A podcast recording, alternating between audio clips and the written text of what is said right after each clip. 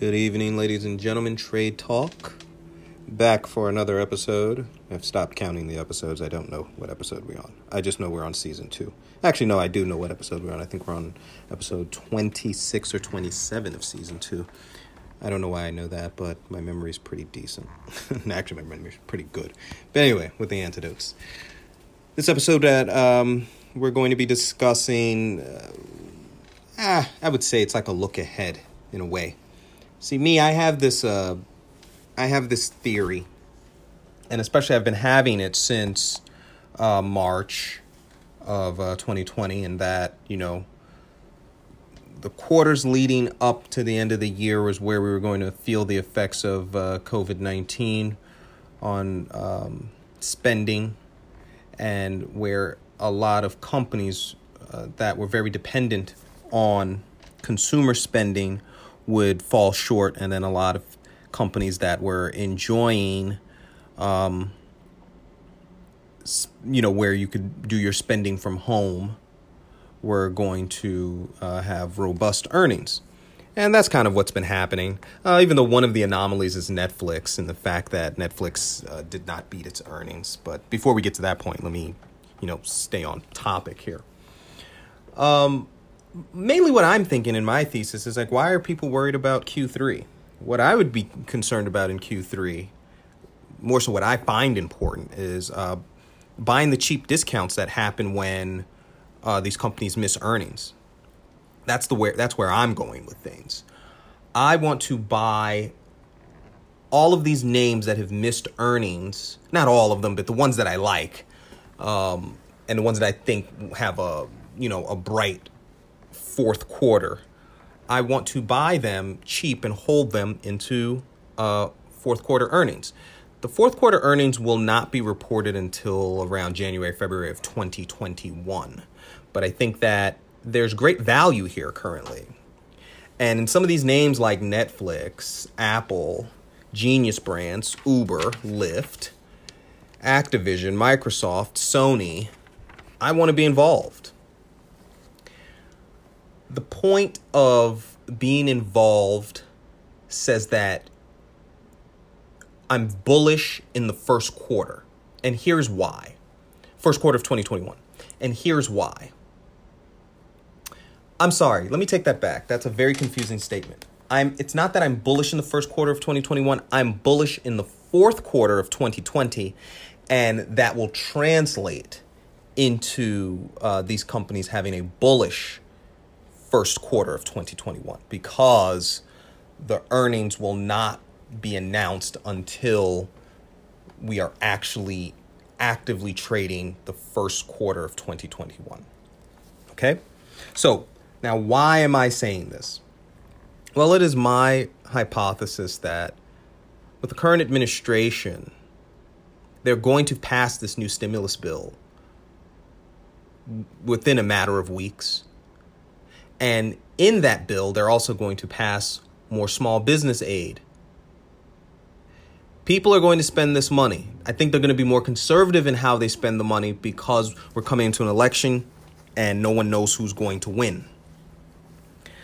Joe Biden has a really strong chance, as Morgan Stanley is already anticipating his chance at, I think, 56% uh, to uh, Trump's um, reciprocal of that. And Morgan Stanley's already bracing itself for a Biden win because a Biden win will increase taxation uh, as he will repeal most of Trump's uh, tax cuts. And a Biden win doesn't allow us investors to know exactly what direction things are going to go. But I will say this we don't need to know where things are going to go to know that they're going to line people's pockets before this election to try to win over your vote. That's the Republican Party and the Trump administration. And with them lining of your pockets, they're going to make interest rates extremely low. Reference back to my uh, Hong Kong dollar trade, where back in 2008, interest rates were so low, um, and then they started making credit available so you're going to see a situation here where interest rates are damn near negative and they're going to make credit available. And they're going to give you an opportunity to spend the money how you want to. You're going to get a real chance to uh, take on debt and buy consumer goods.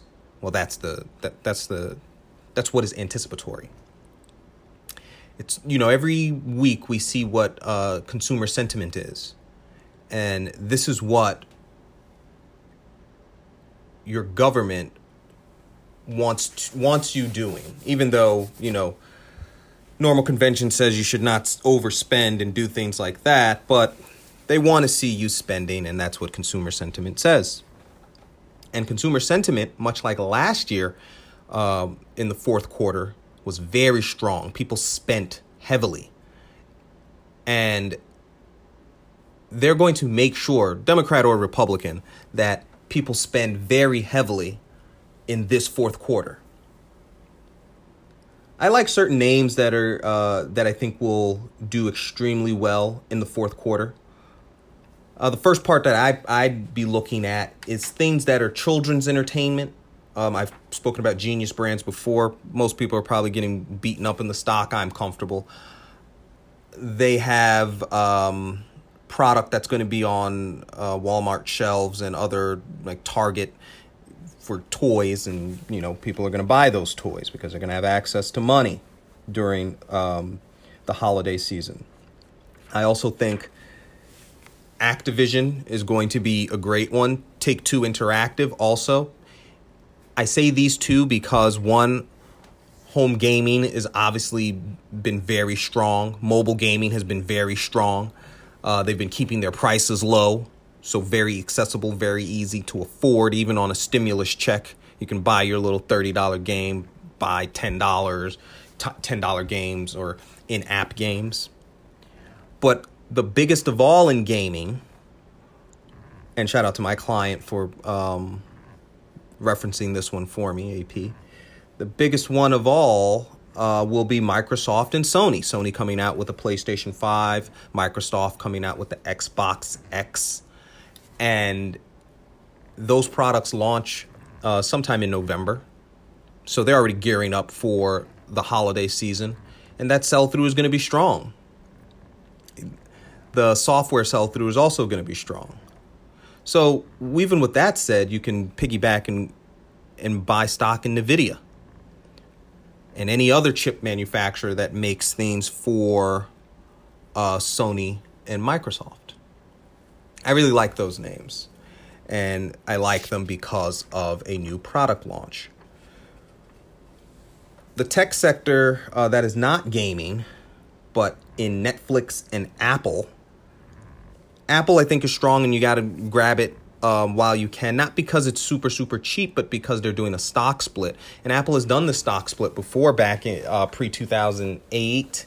No, after 2008 like around 2012 or so if i'm not mistaken don't don't quote me but anywhere from 2011 to 2012 they had a stock split and the stock still roared and was strong because the product is strong and the product will remain strong. It's not about it being strong simply because of an iPhone, it's strong because of what the direction in future is for iPhone and iWatch. You will see that your iWatch will probably start becoming more of a medical device and that will allow for new growth in Apple. Look it up, you'll see it.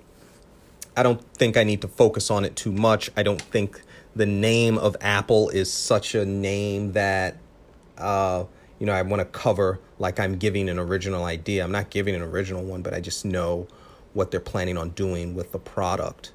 Netflix, simply because um, it has been strong. It, it's crazy because there was a time where I used to own Netflix at $93 a share, and I used to say, why do I even own this thing? But that's life. You know, it, it has grown. It will continue to grow. Uh, I don't think Hulu or Amazon, whatever the Amazon version of Netflix is, is really giving it a threat at this point. Um, odd that they lost money, but I also know they lost money because they put a lot of money into original programming. Eh, but that's where we're going with things, you know. Like Netflix wants to do more original programming. They own stars. I don't think that the the scenario is meant for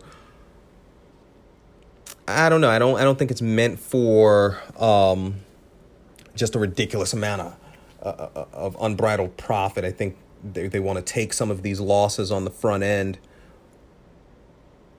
But can I say completely why? No.